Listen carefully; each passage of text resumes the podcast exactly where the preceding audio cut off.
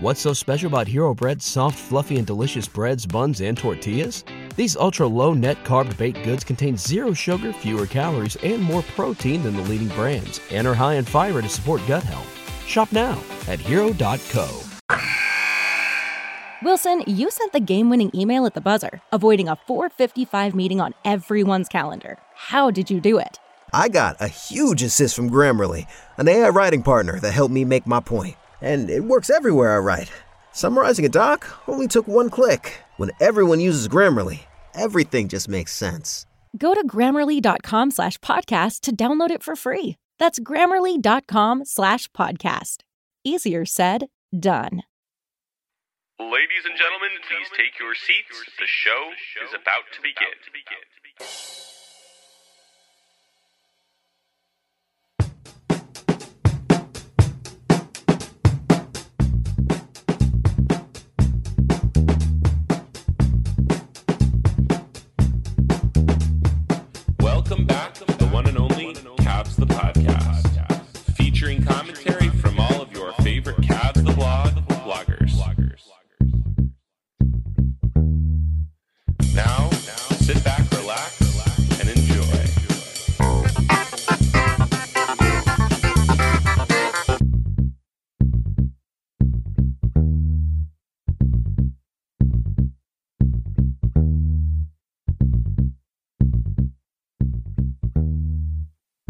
Cavs the podcast. Nate Smith, Right Down Euclid.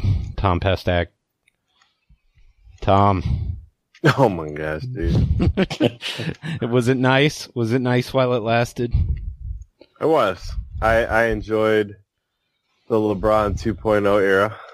Um, most of it. I don't know. I'm a lot older now than I was during the LeBron 1.0 era. I have a different perspective, but it was nice watching the best player in the world play for another couple of years. Obviously, winning a championship, nothing will ever top that, but all good things must come to an end, Nate. you think this is the end, huh? Yeah, I do. I, I just, Beautiful friend, the end. Although that wasn't very beautiful. I'm dismayed by what I, I'm watching. Yeah, yeah, that was a, uh, my opinion, a complete and utter, like you, so you rage quit the third quarter. Yeah, after the third. Yeah, the I did. Yeah, I just you- couldn't handle it. You threw your controller against. When when Aron Baynes hit that three Oh. after he set like four menacing screens and he's and it sweating wasn't like, even a- like, it was a hippo. YOLO three too. Like, was. He just like, oh, I'm just go, woo. and if you just watched him on that play, he was basically just in the trenches, wreaking hell, holding everyone, moving screens, setting vicious picks, and then you know somehow like the Cavs, you know, kept it from really resulting in anything, and then he just steps back, they flip him the ball, and he hits a three like like no, nothing, and I'm just.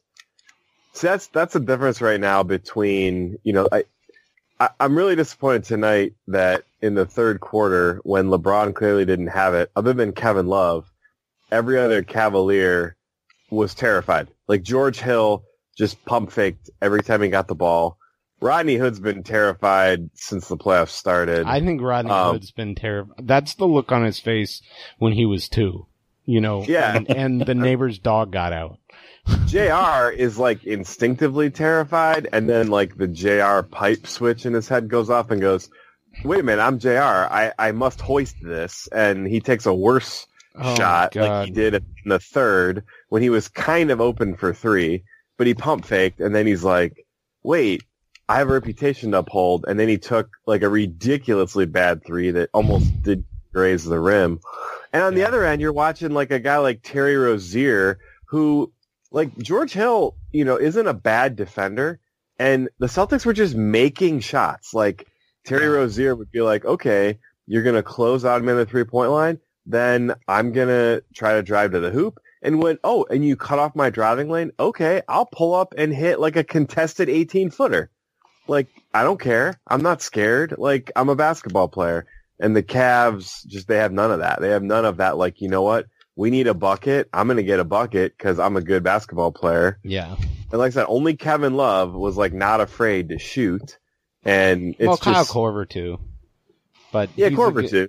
He's a Yeah, guy who Korver's needs. not afraid to shoot. But they're they're you know they're taking spot up threes. Yeah. They're not like okay, I'm just and that's the thing. The Celtics, you know, it's like the Cavs have a talent disparity over them. The Celtics are just at more athletic. They're hungrier, and they just play well together. And of course, they play defense. They play defense all season long.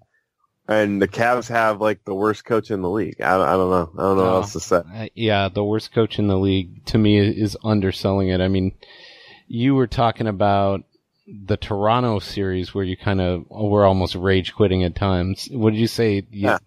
No, the it? game where LeBron hit the ridiculous game winner and everyone was celebrating, I was just pissed off because They never They shouldn't even have got to that. no, they blew like a 16 point lead because they started off the fourth with, you know, the actual death lineup that kills the Cavs with no LeBron, no the plague, Kevin Love. the plague lineup. The plague lineup, yeah. They get they get Jeff Green, J, uh, they get they they put Jeff Green and Rodney Hood out there.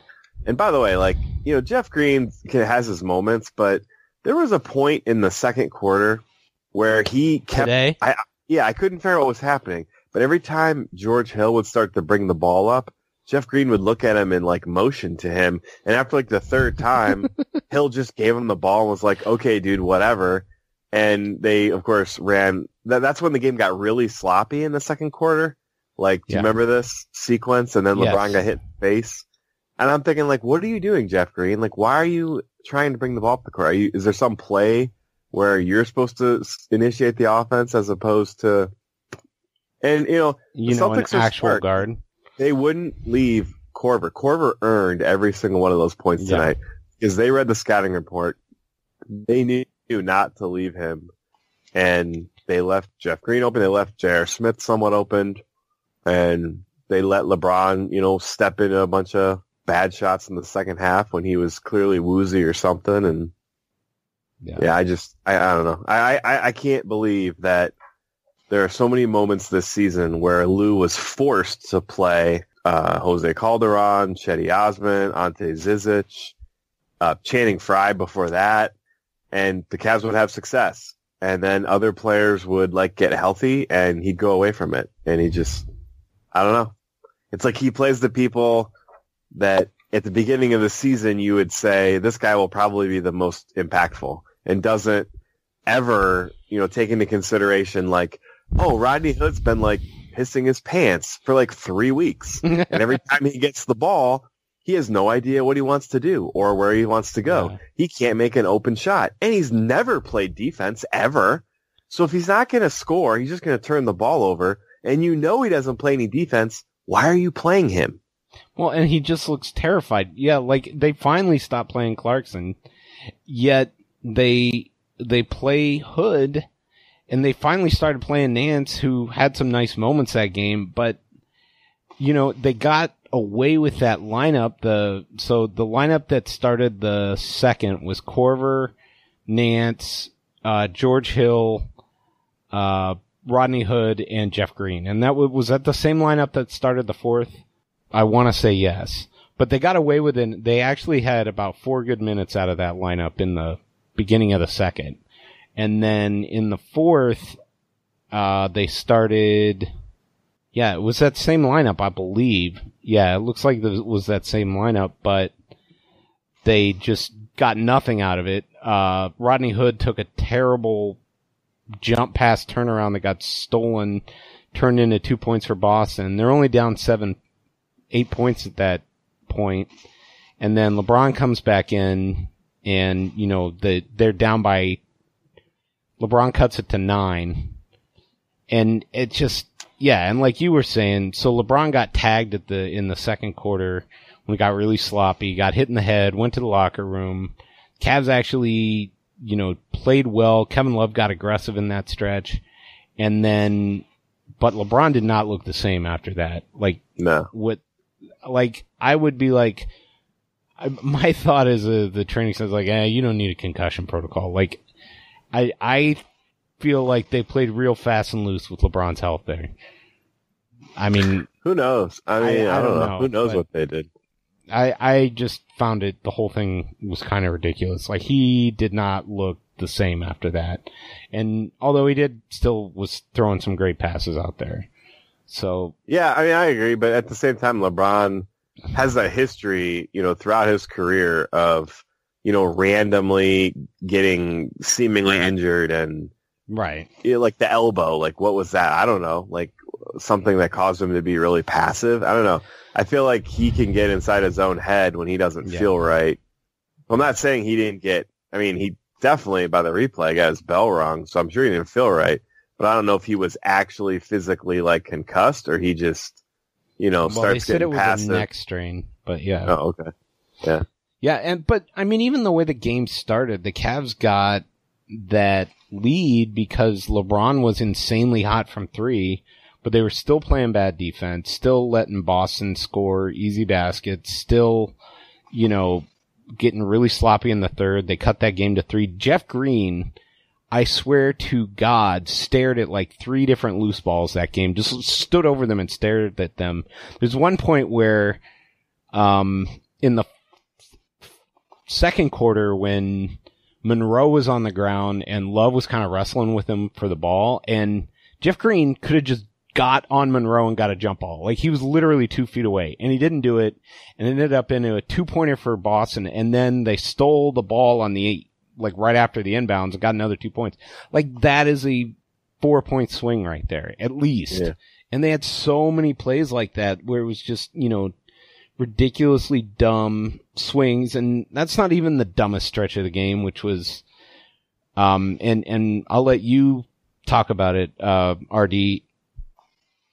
The the stretch where J.R. Smith had been abjectly awful the entire game. Kyle Korver, you know, got beat by Brown on a post up and so uh, fourth quarter, Ty Lue takes Korver out and puts uh, J.R. Smith back in. At that point, they were down either six or eight. Uh, they were down six, and then LeBron got a terrible pushing foul on an inbounds, or just on a loose ball foul. And then what happened after that with J.R. Smith? I mean, he TJR Smith does. Yeah. Uh, So he comes I mean, down just- on offense. what do you do on you talking- offense? uh, refresh me here. Okay, so he decides he's going to. It's him and Tristan on the weak side. He decides he's going to start a pick and roll against Marcus Smart and Al Horford with Tristan Thompson. It was like, what good can come from that? There's no good that can come from that. No, there's no way you're winning that battle. All he has to do is pass the ball back to LeBron, but they refuse to do it. And of course, turnover, two points for Boston. At that point, I think it's a 10 point game. Then on a alley oop, he two hand shoves Al Horford in the back. and, and then the fun started. Yeah, I mean, it's just it, it feels like Ty Lue thinks these guys are due, uh, and, and I can't even. And he just keep he just plays them because he thinks they're gonna kind of pull themselves out of it. And I don't know, maybe maybe we're, we're we still come back and win this series, and then he and LeBron are playing the long game. But I, it's just it's hard to blame Jr. I mean, Jr. has been great. I think he's up to this point in the playoffs. I think he's given us more than we ever expected out of him this year, and he was due for a game like this. And Lue just didn't have the wherewithal to say, "Hey, he doesn't have this game. I need to pull him."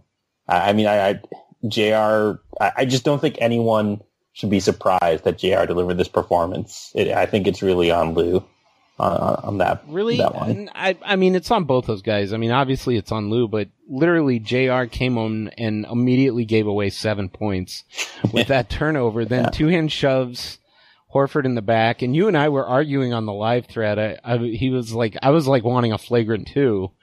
And you were like, that's not a flagrant two. Uh, Mark Jackson's an idiot. And I was like, no, why do you want him to stay in? Yeah, yeah. I mean, I was just more annoyed by the hypocrisy of Jeff Van Gundy, who Oh, and, who's well- always quick to point out everything is his. Yeah. the Jeff 90s. Jeff Van Gundy is the greatest foul um Yeah, and officiating uh play by play or color man in the in NBA Yeah. history. But Yeah. He's so the most prolific anyway. so he shoves Al Horford in the back. They get two free throws. Then they get an and one on the very next play. And so that's a five point possession. And then it was clear after that that the refs were having none of the Cavs. Like they completely lost their composure on both ends of the court. They weren't running an offense. Of course, they weren't running an offense for most of the game, and or most of the season. yeah, and so they just they fell apart and they completely lost their composure at the end of that game. I mean, it was embarrassing. Uh, stupid fouls. Dumb to Jeff Green just hands the ball to uh, Jaylen Brown on a possession after that. Jeff Green, let's look at his line because it was abysmal. Yep. That might have been the worst Jeff Green game ever. He had that one block that was. pretty Yeah, he did have a nice block it. on Monroe, but and he had a big three. Um, early in the what was game, end yeah. of the- Yeah, Yeah, from end of the right, first half. the right corner or left corner. So Jeff Yeah. Green, two for five, one for three from three, uh, two rebounds, five turnovers, two blocks, and minus a team low minus seventeen from the floor. Um, just just an abject disaster. Um, J.R. Smith, 0 for 7 from the field, three rebounds, and a flagrant two or a flagrant one. I mean, the only guys that played well were Korver. I mean, LeBron and Kevin Love scored 60 and the Kevin 64 together and the Cavs couldn't win that game. And Kyle Korver scored in double digits. hmm I was really disappointed with George Hill because, look, if you know the Celtics are a great defensive team, but if they're going to spend so much energy on LeBron and Kevin Love and Kyle Korver, you know, someone needs to just make a play. And I Yeah. felt like George Hill just couldn't get it done tonight. No, and, and he doesn't attack. He's good when he attacks the basket, but he just refuses to. And Yeah, he refused to shoot tonight too. yeah, It was well, like one of four in forty or thirty-five minutes or something like that. So the dirty secret that nobody is ta- I'm not sure George Hill has made a three since that back injury. I, I don't know. Maybe it's the injury. Um, I, I mean, I, to me, the bigger issue is just: do we have any playbook whatsoever besides chuck it down to Le, to Kevin Love in the post and let him be overmatched, or or just look at LeBron? Like those times when we're breaking down, or with George Hill having the ball, like just run something, anything. Yeah. Yeah, and it's funny because they have their pet plays that they run, like that that, you know, pick for Kevin Love where he's coming out of the left corner. And and but it's like they don't ever get any new plays. You know, we've seen these plays all year. And they don't run, you know, that that two man action with Korver and Love, you know, they only ran it like two or three times and it's it's it's almost unstoppable. Or you know, they run when they're running that left wing pin down, or when it's just like they just get in these stretches where they don't run any plays, and it's just maddening. Like you were saying, Jeff Green's like, "Oh, give me the ball, I'm going to run the offense here." And Yeah. it's just like, what are you doing? Yeah, And I mean, the one thing, I mean, we've all been calling for Cedi Osman. At least that guy moves, passes the Yeah. ball, and cuts. And yeah, and he takes rebounds up court, right? Yeah. Sometimes it's just you can let your talent win out by trying to get transition points. The Cavs don't. They don't, I mean, they just don't even try. They're just Yeah. they're. There was a there was a play in the second quarter where Larry Nance Jr. grabbed the ball and he wanted to like run up court. He had to keep looking over his shoulder, like, "You coming, guys? Like, you coming?" yeah, And they were all way behind, like yeah. you know. Yeah, And I think that. Sorry. I was, I was gonna say, I think Nance is the closest thing we have to that guy that comes in and plays winning ball. Because Off the he, bench. he, yeah, he came in, he had some great plays, he even he had some bonehead plays, but immediately made up for them. Like he missed that alley oop, which I think was actually whoever threw him the ball that was on them. But then immediately, But he the other part of that is just catch that and come back up. You know, Yeah. it's like, But then he immediately came had a Yeah. steal on the other end, so Yeah. he he made up for it every time. Um, it just it seems like this team, and, and someone was saying it on the thread. This team really needs that Marcus Smart like player, the Delly like player. I don't think it's Cedi to be on to be honest. Um, well, you somebody, I mean- wrong. I mean, I just I don't I'm think he's quite as tough. No, it's fair, but I, don't- I mean, last year we got away without Delly because we had Kyrie to come in, and, and I think we are now starting to appreciate how much of these kind of dry spells Kyrie could kind of make up for. But before that, it was really Delly, someone who's just going to come in and just will the team to, to kind of turn off whatever's going on in their minds and just play ball. And this team is really sorely lacking that sort of player. Yeah, they need a guy that just kind of plays with that kamikaze effort that gets Yep. everybody else out of their own head. Yeah. You know what I mean? And they don't have that guy. I mean, that guy might be Larry Nance, but you can even tell he's in his own head and he hadn't, you know, you can forgive some of the mistakes because he hasn't played in, you know, three weeks or whatever. You know, Well, yeah, but it is it is funny that you know he hasn't played a lot in the playoffs, and he has looked overmatched at times. But then you look at like Hood, and it's like, how does this guy keep getting trotted out here? It's like, oh, I, he's one of the worst players in the league in terms of t- net rating in the play. He is, I think he is the worst player in the league in net rating in the playoffs. I mean, he's just an, a disaster in the playoffs. Yet, like you said, he keeps getting trotted out. Sorry, I keep interrupting. no, no, I mean so that's angry. exactly right. So I, have a question. Did kind of ignoring the injury and then kind of maybe mostly the first half, LeBron came out, had like 16 of our 22 points. Did LeBron have a good first half? Was that good for the Cavs? Well, that's what the defense was giving them. They were staying home on the shooters, and so LeBron attacked the basket and hit some threes. And I thought that's what sometimes you need to do that. And um, you know, you force the other team to adjust, and then if they start double teaming LeBron because he's just getting buckets every time down, that's when it opens up the floor. But after the getting smacked in the face, LeBron did not. He just lost all of his you know, downhill aggression. Yeah. But doesn't it i mean just doesn't it seem like it's so much harder than it needs to be like again back to this thing where we don't run plays and i don't And know if nobody this is- moves.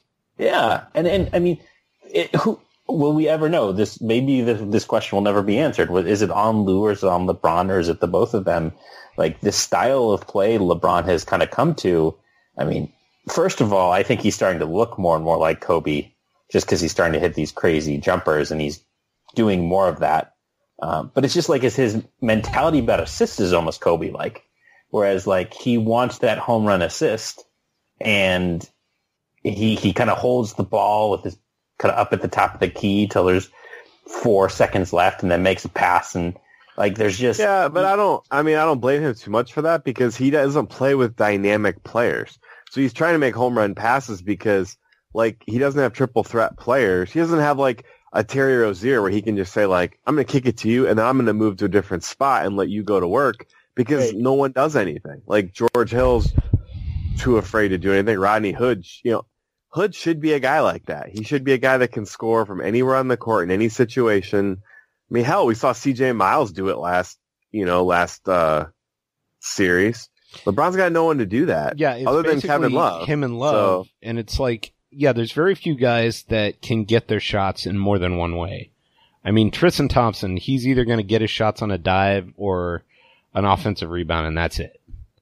You know, or J.R. Smith is just going to be kickouts and maybe the occasional pin down, or maybe the miracle I drove and threw up crap and it went in.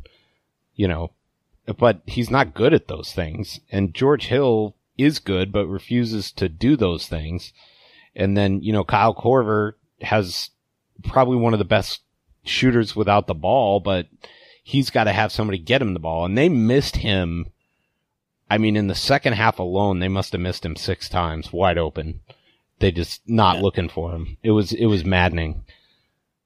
That that's what it feels like. Is there's just no. I mean, I, I agree that that we're sorely missing playmakers, but then there's no secondary action. Like Right. they they Right. tossed the ball down to Kevin Love, and I think three or four times he just kind of tried to bulldoze like an Aron Baynes and just bricked it. And then like, why not?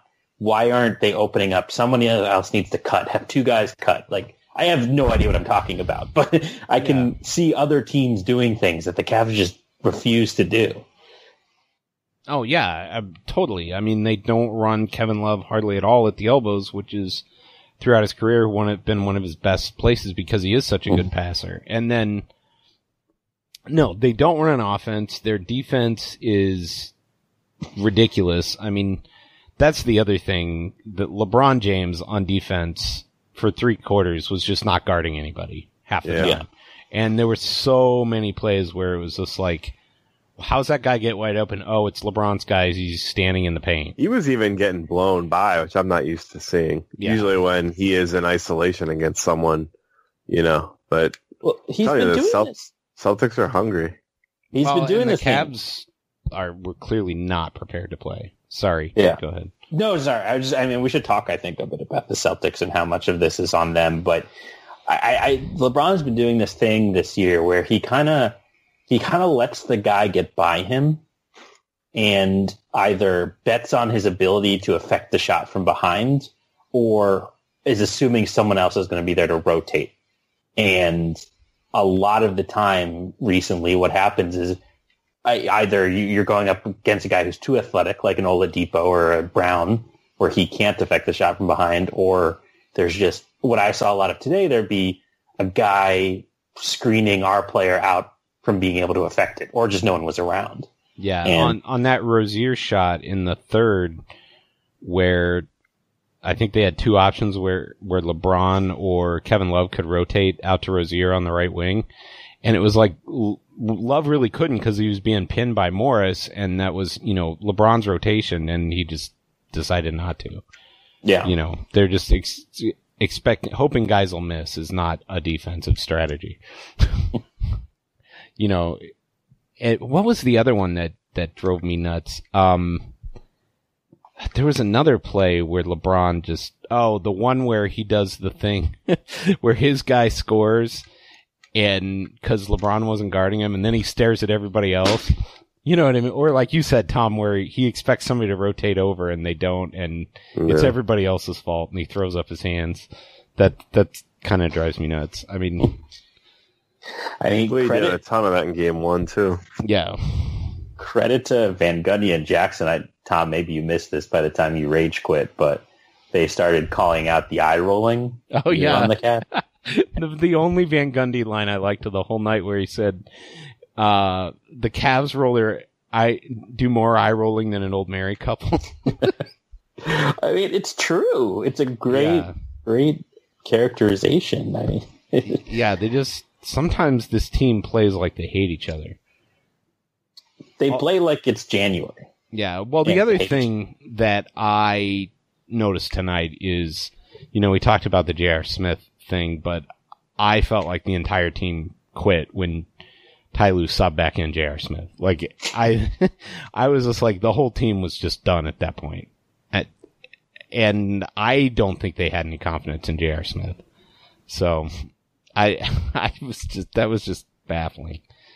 And, and the Celtics want it more. I mean, and they play smarter. I mean, Jaylen Brown was a machine in the first half.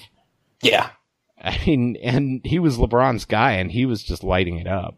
I mean, for most of the points LeBron scored in the first quarter, Jaylen Brown matched him. Yeah, and he was playing a lot tougher on defense too. Yeah. Than, than he was not backing down off LeBron. Yeah. And, you know, Marcus Smart, another big game. Uh, 11 points, 9 assists, plus 21. He probably had at least three loose ball plays where he's diving for a loose ball or just going after the ball or, or, you know, a dig to get a steal or whatever. He, he was, he was awesome. Four steals. Um, that guy is becoming the player they thought he would be when he came out of, out of college. He's not a great offensive player, but he just gets you possessions. You know. Yeah.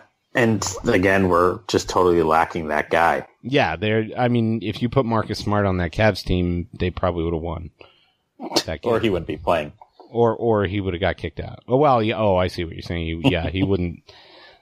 Uh, so he wouldn't have got off the pine. Yeah, and how painful is it to watch Jeff Green like shoot threes from the wing? Tom, Well, the best is the pump fake ones where he's like, "Oh, they're not going to guard me. I'll shoot a three. and he's out of rhythm. And yeah.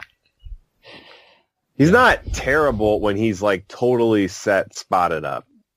You know, he's like a 35%. Yeah, and. I I feel like he's better from the corners than the wing, Probably.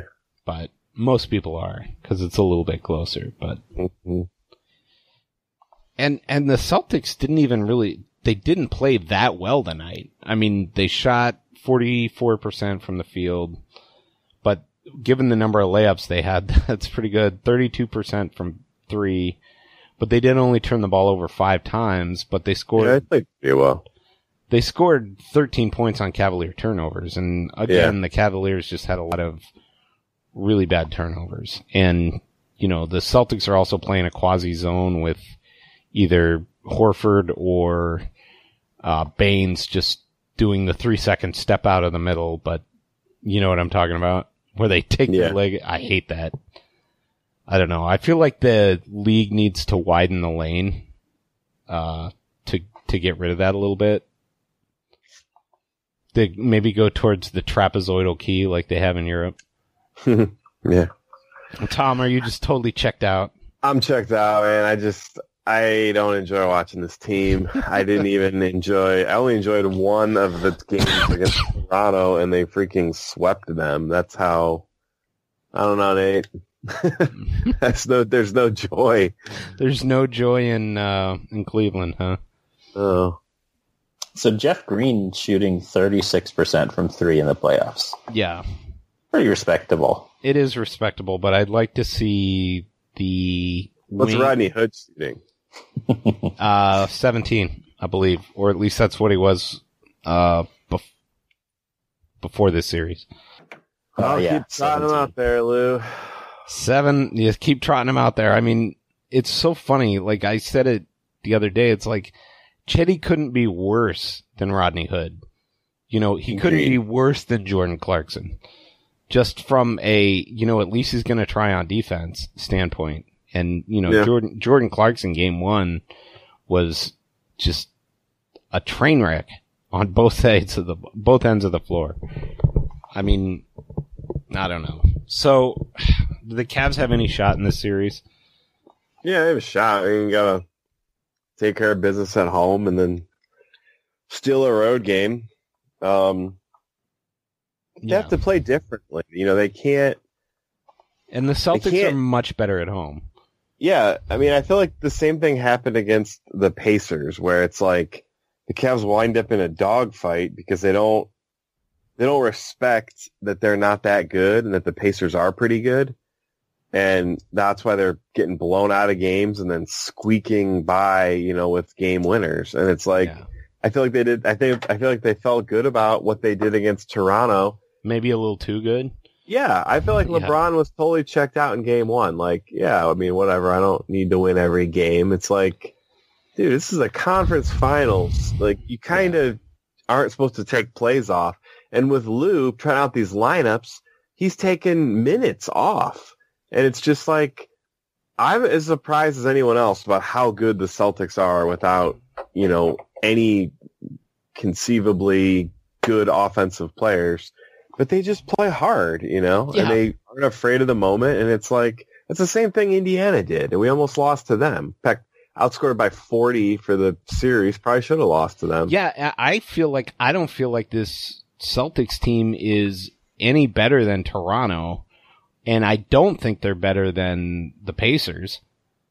I mean, the Pacers to me were just a better team. Yeah. Yet, yet here we are. I mean, it's just the Cavs. I don't know. You know, Sorry. you think the I- the Celtics are I, better? these Celtics, I just, I don't get them. Like, when I kind of think of kind of teams like this in history, I'm, I'm trying to, at least recent history, trying to think of a team that's overperformed like this. Um, I mean, I feel like given the fact that who, who they're playing right now, you could argue it may be the most overperforming team of all time. Um, because this isn't like a Thunder team or a Cavs team that got there too early that had some bona fide stars. I mean, these guys were bench warmers when the season started. Oh, I think Um, Jaylen Brown's going to be a bona fide star. Yeah, and that's what I, th- I think is is actually Brown and, and Tatum and Rozier are are three of. I, I mean, Well, probably got three of the top five, right in the Eastern you know what they Conference right remind me of? They actually remind me of the Spurs a little bit. Like maybe not this year's Spurs, but maybe the Spurs the year that they the last year they won the championship. Like they have a really good defensive center in Al Horford, um, who can kind of do a little bit of everything, and then they've got just a lot of high level role players, and then you've got kind of Jaylen Brown taking that um, that young Kawhi Leonard role. Uh, and that's kind of who they are. I mean, they're just a bunch of high level role players. So, and, and add Aron Baynes to that, like, you know, cause I think he was on that team. So, the, yeah, that's kind of what they remind me of. And they're just really well coached. They don't beat themselves. They don't make stupid passes. They take the open shot and the Cavs are playing ridiculously bad defense at times. Mhm. I mean, J.R. Smith's just getting lost. LeBron's not even trying half the time in the first three quarters. You know, and that's what's maddening is he doesn't try and then he, in the fourth quarter, he sends something to the fifth row. you know what I mean? Yeah, It's yeah. like, or the one play that drove me nuts was that play in game one where they ran that, uh, out of bounds play for, uh, Marcus Smart in the right corner because they knew he was LeBron's man and they knew LeBron wouldn't come out and guard him.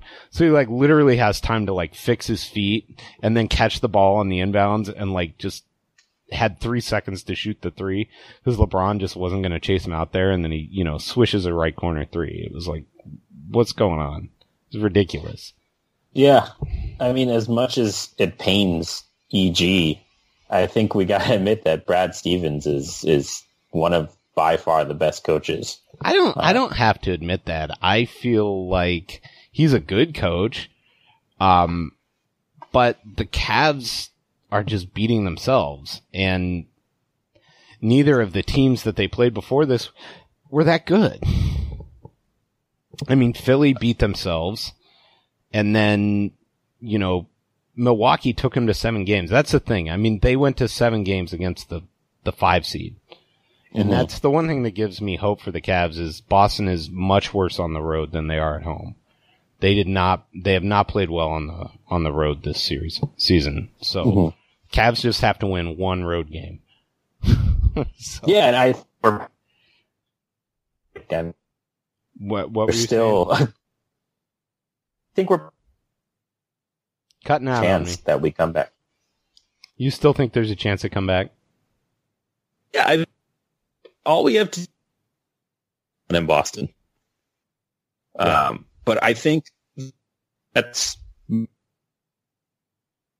not just the X and the X's and O's, which are pretty solid, but clearly he does something mentally and, and kind of emotionally with this team to make them come out and and play to their best every game.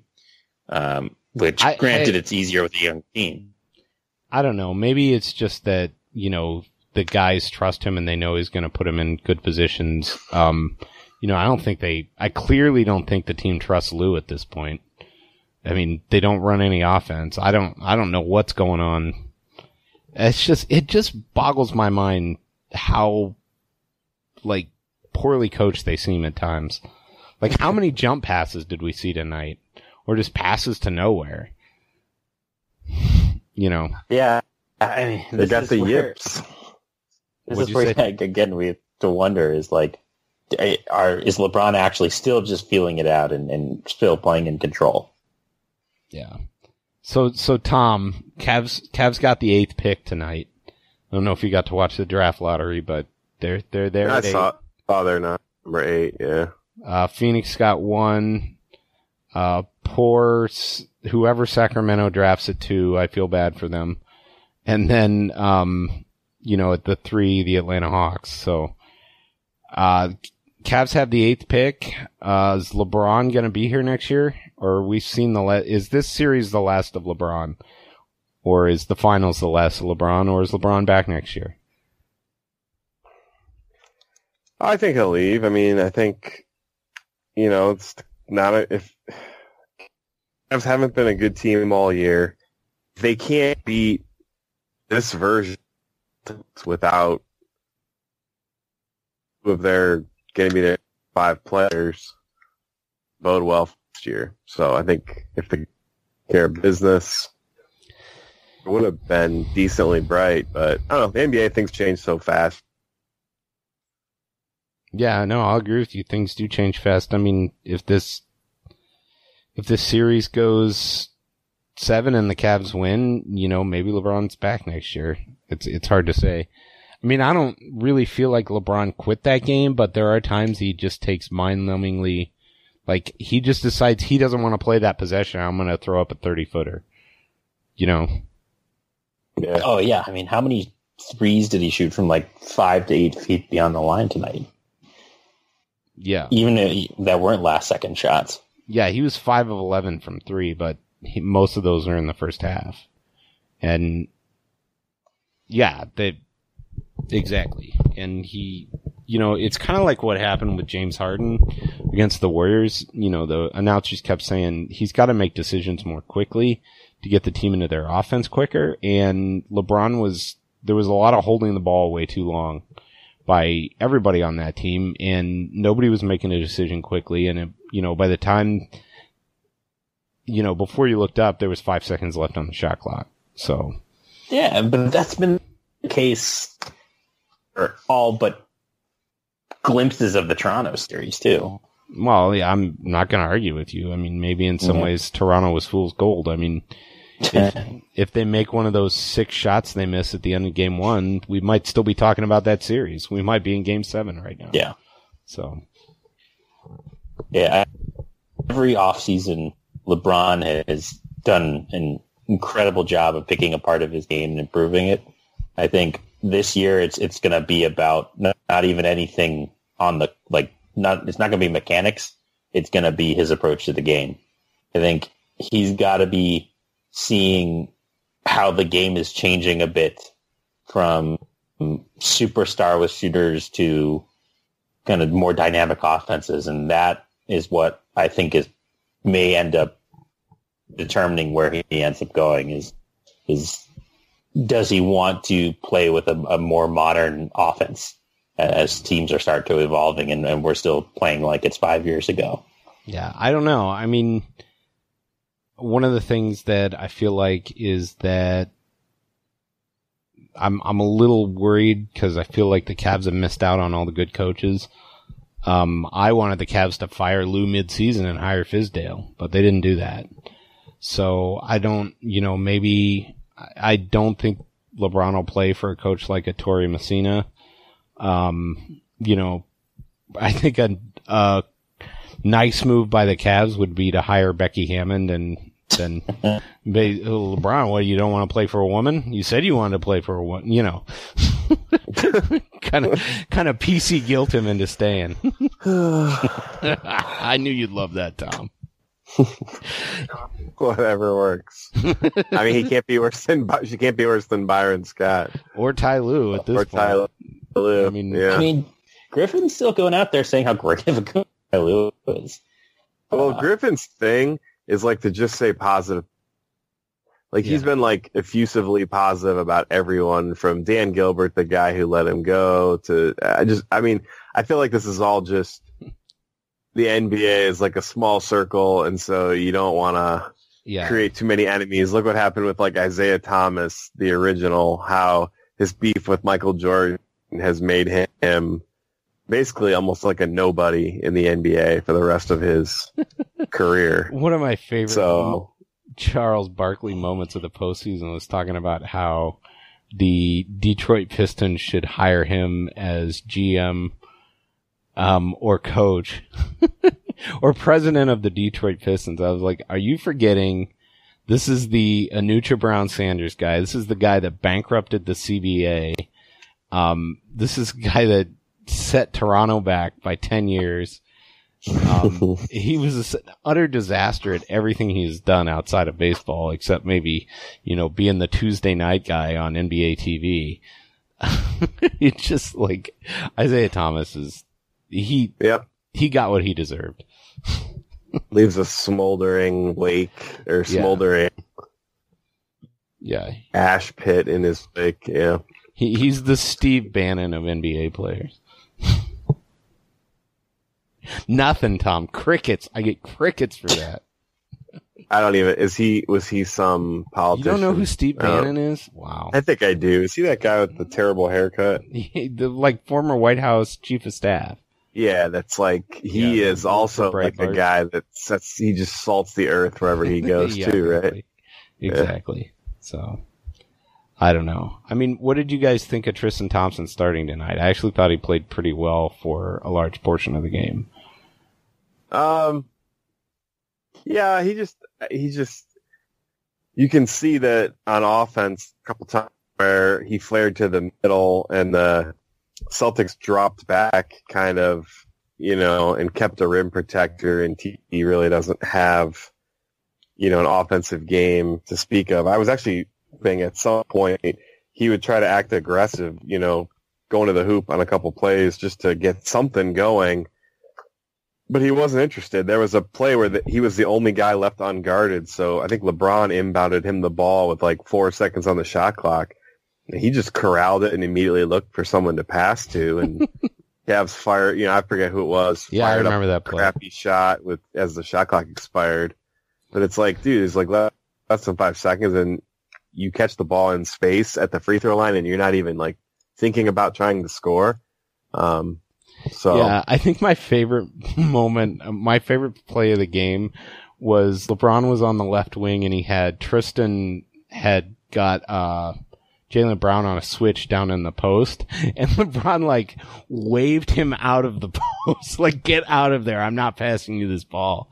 And then brought in Kevin Love from the complete opposite wing to post up down there against Tatum. And it was like, and it took like 10 seconds for, for Tristan to clear the post. It was just hilarious the way like LeBron was directing him out of there like an air traffic and like, like the guy with the batons on, on the runway.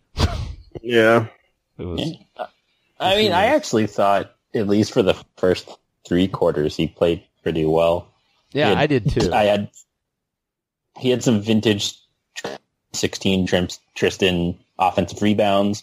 Um, usually we couldn't convert off them though. Um, and I did actually think he, he did a decent job kind of bringing it against Horford until the very end when Horford had like six layups and the and one. He, he was under 10 points and yeah. I think Tristan actually did what he was there to do. Yeah, I don't blame Tristan for the way that that game got out of hand. I mean, he was bringing some fire. One of the plays that drove me nuts is Marcus Morris scored on him on an and one and like screamed in his face. I'm like, Yeah, they didn't call it tech for that. like, yeah. what do you got to do to get a taunting foul? You know, and then look, Tristan kind of took umbrage with it. I hate the Morris twins. I, Yeah. I mean, the fact that there's there a person that ugly and that there's two of them. it's just, And uh, this was the this is the more like the more level headed one, right? yeah, he's I mean, a I'm better kinda- player. Yeah. I'm kind of basing that off the fact that his name is he's the LANC of the Stevenson brothers. He's the he's the guy with the normal name, so he must be Yeah, somewhat more normal. He's not the LANTZ. So right now, um, Rodney Hood is the Cavs' seventh man. He's played 200 playoff minutes, and the Cavs are minus 82 in those 200 minutes. They're bleeding almost a point every two minutes. when he's on the floor. Yeah, it's it's He's on the un, it's unfathomable. No, I tweeted yesterday. It was like uh, Lue was citing advanced analytics about how Tristan Thompson could probably play against Al Horford, and I was like, really? Like simple analytics would dictate you should never Like- be playing Like Rodney Hood. watching, yeah, like yeah, right, yeah, yeah, This isn't. It, it it's not rocket surgery. yeah. Yeah, you just sound so down, Tom. I know, and like life is so good right now. That's why I'm saying the Cavs Yeah. just they're sucking like my soul. Like So, so what do you want to see? Like, what is your best case scenario for the Cavs? Like, reality versus what team you.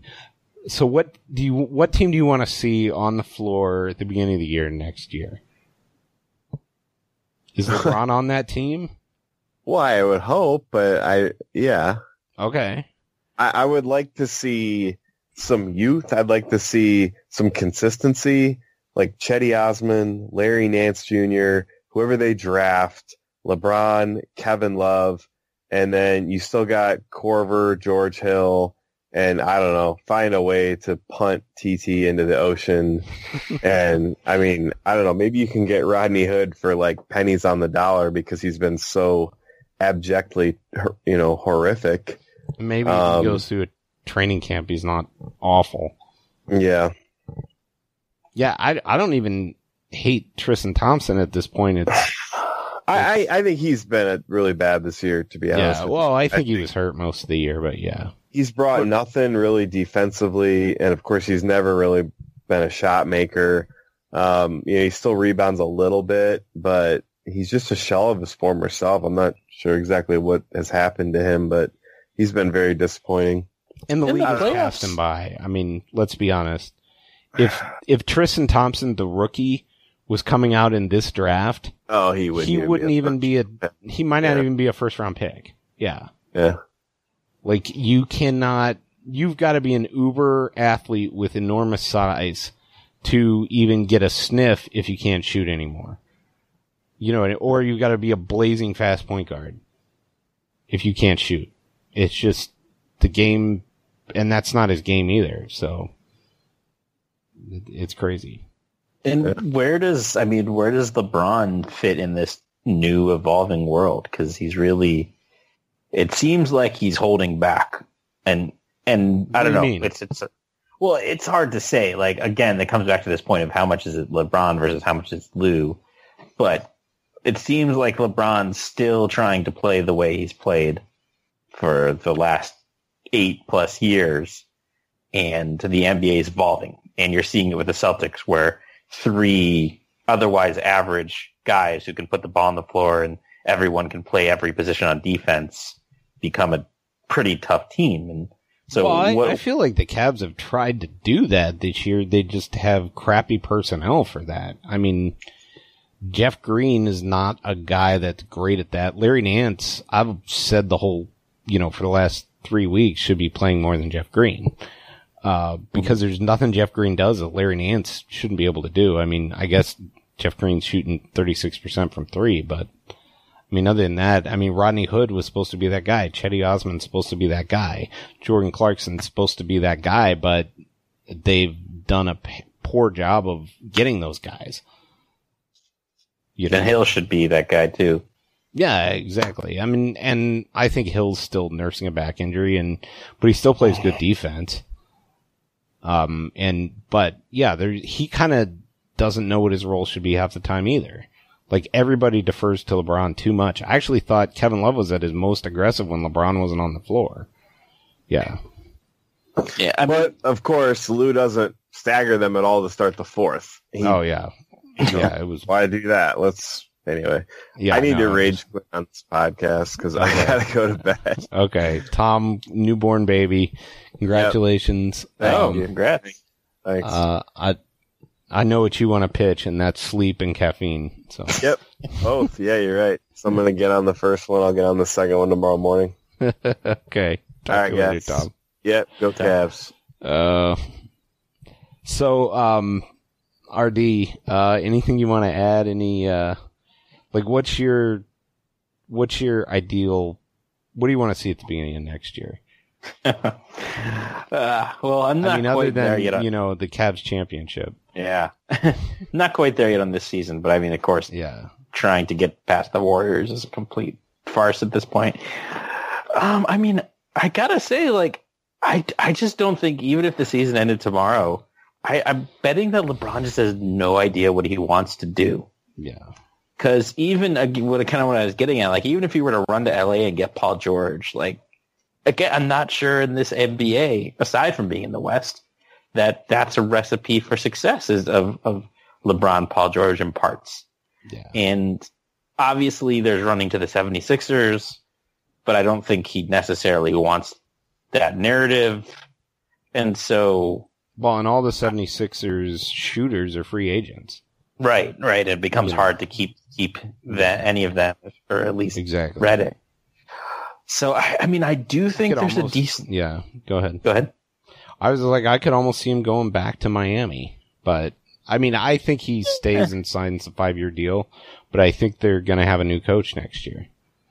Yeah, I, I I think that's probably the best case scenario, and I think it was.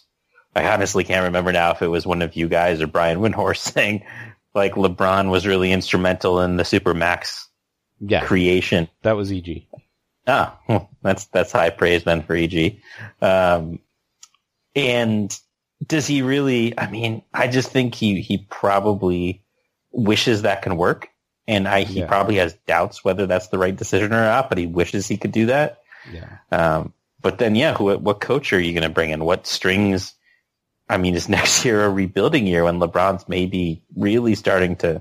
Well, I mean, who knows? But Well, Yeah, I think team that's the- desperately needs more guards. I mean, you look at who their guards are right now. They got outscored three to what was the starting backcourt for?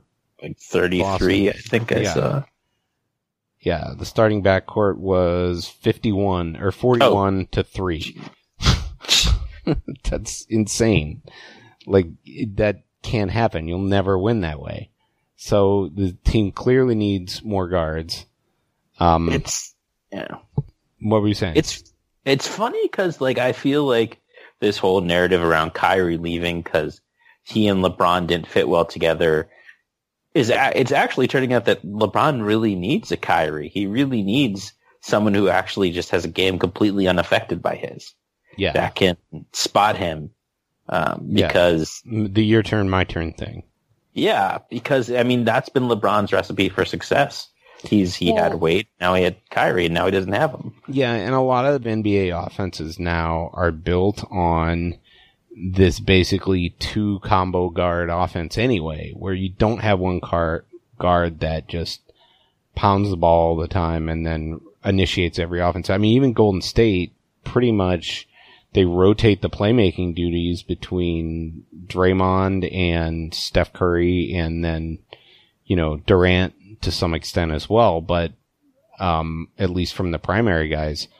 And then, you know, when they go to the bench, it's Livingston and it's Iguodala. So it's not like you can't, the NBA now, you need playmakers and the Cavs pretty much at this point have two that are playable, George Hill and LeBron. So they, they've got to get more guys that can, you know, dribble, initiate an offense, pass, um, that kind of thing. You know, and like you said, the in the NBA is becoming you know these all these multifaceted positionless players, and the Cavs don't have enough of them right now. And and I still think they can win this series because LeBron's that good and Boston's not as good on the road. Um, and you know we'll see what if that happens, what the finals brings. But you know it's a ta- much taller order to win the series now. Like I feel like the Cavs would be favored if they had won this game, and I feel like now, you know, I I give them a, a 30% chance maybe, even though I think they'll win. How's is that hedging my bets? So I don't know. That's I'm, I, like I probably have more doubt right now than I have had about this year's Cavs team in a while. So, and I think we're Yeah. probably all there. And I think that's because, like, what what do they build on at this point? Like, what glimpses other than LeBron going for fifty? Like, what are we seeing that that's gonna kind of be there and to build on You mean this series and this, this season series or in yeah. the future? Ser- this series. Well, and that's what kind of drives me nuts, and drives a lot of people nuts. Is the Cavs have not been playing their best lineups. They've not been playing Cedi Osman. They've not been playing Larry Nance. They've not, you know, they've been giving minutes to Rodney Hood, who's been a disaster. They've been not playing Jose Calderon. Now, I don't think Calderon's actually playable against Boston because I think most of their guards will eat him alive totally. but um, you know, here's what I said. I tweeted the other day. I said, you know, Jose Calderon's unplayable defensively, and Jordan Clarkson's just unplayable. But yet he still trotted him out in game one. So I, I, I'm not quite sure what you're what you're trying here. I mean, something something's got to change. So It seems like the only thing left to do. I mean, they've just got to get something out of George Hill. Yeah. That that's where the upside is on this team. Yeah. Because I mean, as much as we all have been clamoring for Chetty, Jetty, keep messing that up. I mean, he he'd be great in spot minutes to bring the energy, save these Yeah. 15-3 runs, but he's not going to be a game changer for us at this point. Well, I think he has that ability, but he, he maybe in a year.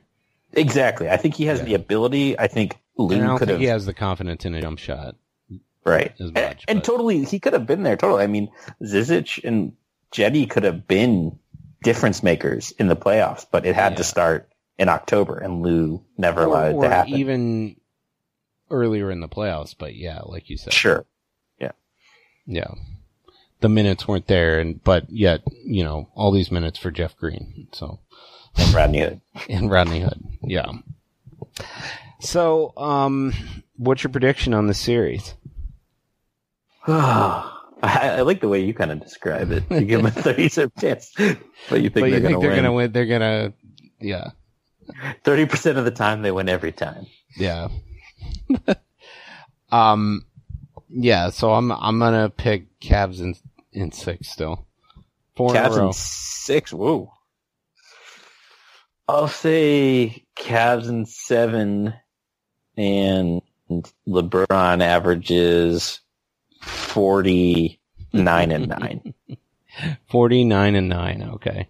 So you don't think LeBron has the, uh, we're not going to see him quit here like we did in, you know, 2010? I don't think so. I mean, I don't think he's so either. he's cer- more mature. Yeah. He doesn't want, and he's also hyper aware of the narrative.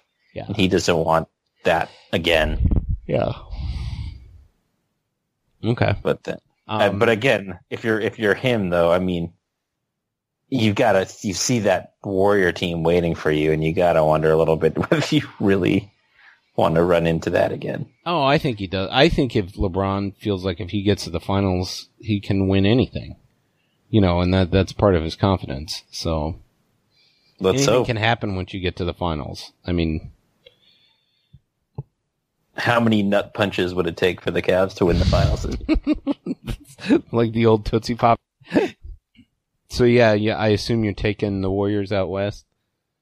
oh, for sure. I mean, I I didn't watch much of the the Rockets. I Warriors. tried to watch it. I fell asleep in the third quarter. I just felt like no matter how many points Houston scored, they couldn't get any stops. Mm-hmm. And yeah, and James Harden was just exhausting himself too. Yeah. So, I think the, I mean, I, don't- I don't think the Rockets have changed that much year to year, aside from adding a little bit more depth with Chris Paul. yeah. I think there's still a bit of regular season fool's gold with them. And people are, I mean, somehow we've managed to sleep on the Warriors. Cause No, I don't. I haven't slept on the Warriors. I just they're like the Cavs in that they don't care about the regular season except they're, you know, they have four top twenty NBA guys. Maybe three of them are top ten, depending on how you want to rank them. But certainly two are top five.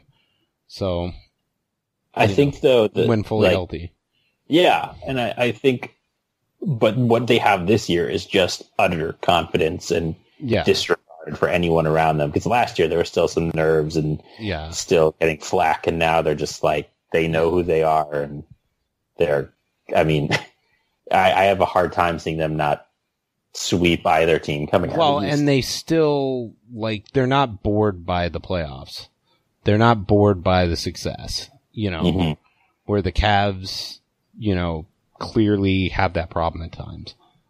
Uh, Yeah. which I, I I don't understand why, but well, that's another again Yeah. like another that Windhorst thing about the organizational fatigue um, Yeah. of, of playing with LeBron, but at the same time, it's like I, I think Tom Pestak has more organizational fatigue of, of LeBron than than the Cavs do because they're they're too new. Other Yeah. than other than Love and Jr. I think don't Lue has a ton of fatigue. I mean, he just seems he seemed exhausted tonight. So, and you know, as as a lot of people have said, they seem like a better team when Larry Drew was coaching them. So, Yeah. And may- hey, maybe, I mean, people have kind of forgotten Lue's health issues. I mean, maybe he steps down Yeah. At the end of this year. Yeah. I, I, no, nobody turns down, uh, how much is he? Nobody turns down $21 million. True. That's how much he's still due. Yeah. I think he's got three more years at seven mil a year. So yeah, that's not going to happen. Yeah. because he got an extension. He got a five year, $35 million deal after the uh, championship year, and it's been two years since then. So, Yeah. He's in a tough spot then. I mean, if, if he's really having, I mean, I don't know if they've figured out what's wrong with him, but if, if he's truly worried about his health, he's, he's really in a tough spot. yeah, I've heard some rumors, but um, I'm, I'm not going to rehash them. But yeah, I mean, uh, obviously stress and, you know, lack of sleep and, and, you know, those kinds of things are exacerbating some issues. So, hmm um, but yeah, I, I would like to see a new coach coaching this team next year. Um, you know, like a lot of people on the blog was like, even if they win a championship, I want to see a new coach next year. Yeah. but yeah, I, I, I don't know. I like my Becky Hammon idea to, to PC guilt LeBron into staying. It'll be that'll be interesting to see if she can get a get a position. I don't know anything about. I mean, obviously she's played under Pop or not played, but coached under Pop. and Yeah. seems to have respect around the league, but I don't know anything about her actual Yeah. Um, she's you know, capability. one of the best, you know, female basketball players. Um, but yeah, I mean, certainly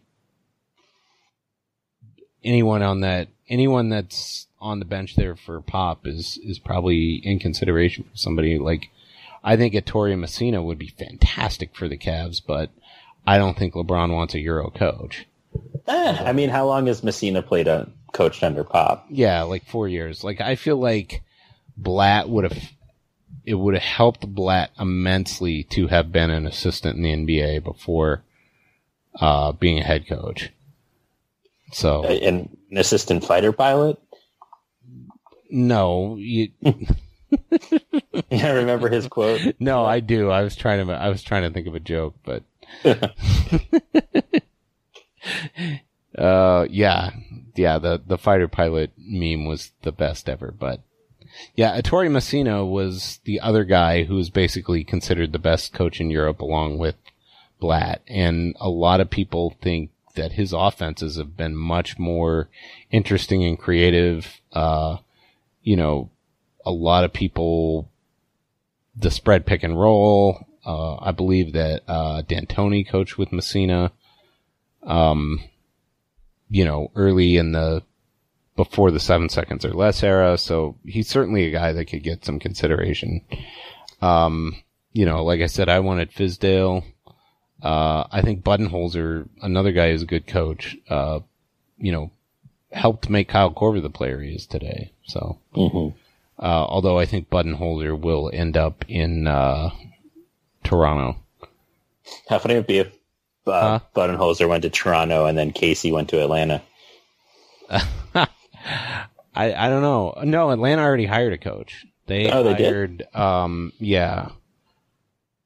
Yes. Who who did? Lloyd Pierce, Lloyd one of their Pierce, yeah. assistants. Yeah, one, uh, Philly assistant.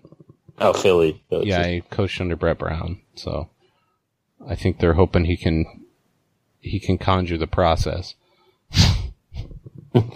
so, yeah, I mean, it, it certainly will be interesting. I I think uh, what did I hear that the Golden State's trying to ink um, Klay Thompson do an extension. Um, you know that that Golden State team seems set up to be around for a while. So But don't don't doesn't Thompson have to take like a huge pay cut to make that work?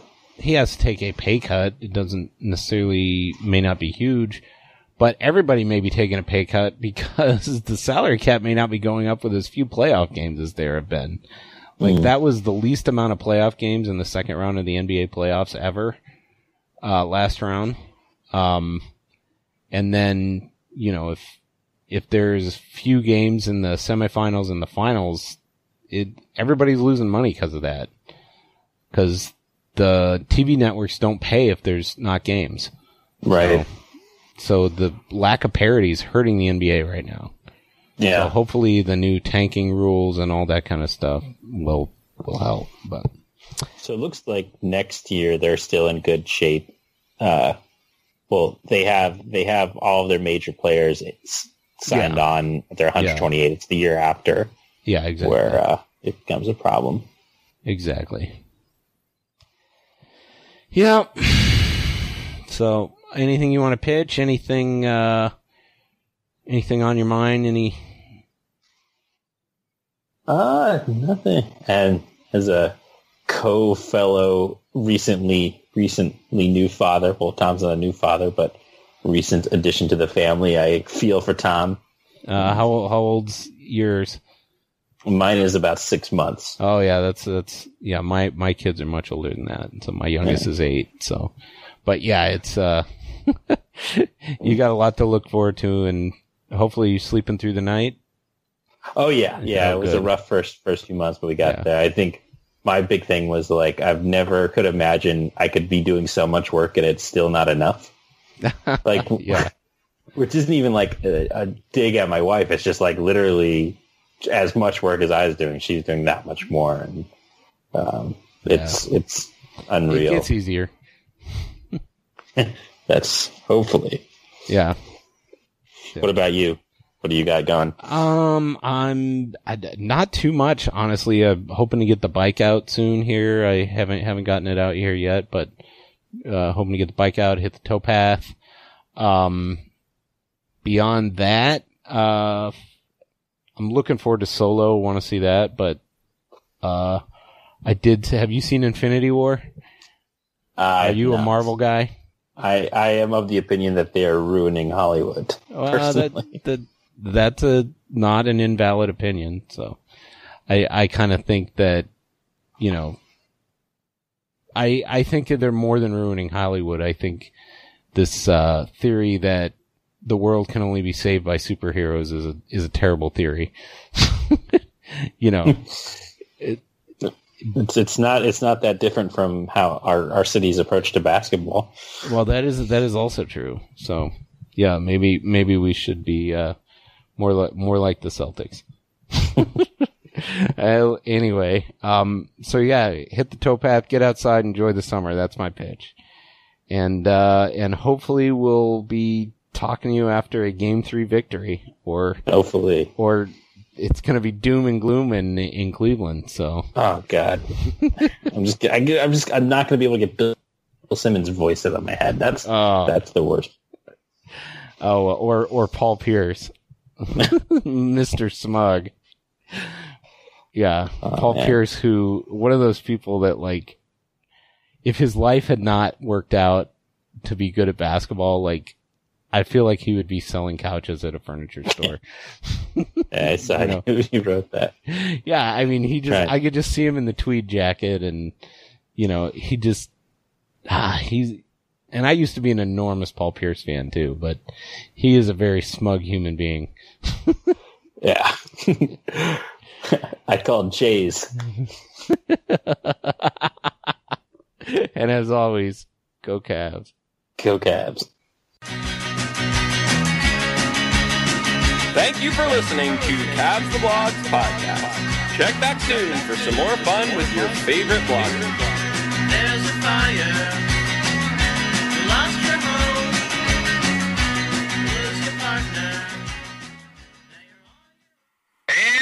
We're out.